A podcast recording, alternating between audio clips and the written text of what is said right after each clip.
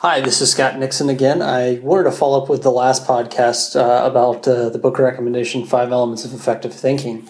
Um, and, you know, in it, I discussed how, um, you know, you need to be able to defend, you know, like what your beliefs or what you're thinking in your business. Um, one of the things that kind of came to the conclusion now, I'll say this ahead of time I am not a writer.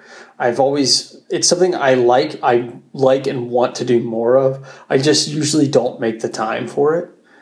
Um, I think part of it is because it just takes me a long time to really organize my thoughts. But that's the core of kind of what I wanted to talk about was that I think that um, writers always end up being some of the best public speakers and um, you know conversationalists because I think th- because they've actually spent the time and sat down and they they organized their thoughts on a subject. They they really like bullet point it or paragraph it or develop uh, real world examples and and kind of coalesce everything into something that's like an organized piece of thought. And and this is like a really really powerful thing. Like they can like articulate. They can give you points down. You know like what you know like uh, one of my favorite examples of my wife is, uh, you know, we are we typically tell people don't eat oil. Okay, and our my favorite example is uh, a tablespoon of oil. Doesn't matter what it is, olive oil, uh, coconut oil, has 16 grams of fat in it. Um, and what do you think's healthier? A tablespoon of, of oil or a Snickers bar?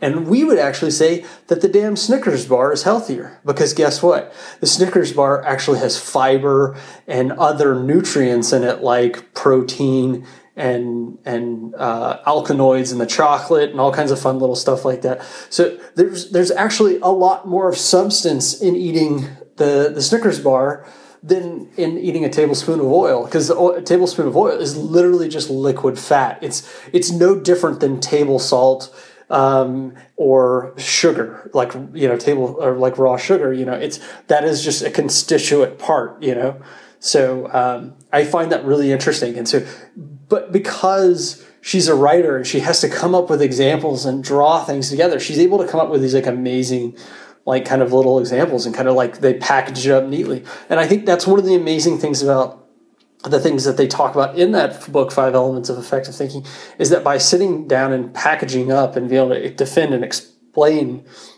a decision or a belief, you know, you have so much more insight in the world. So thank you very much.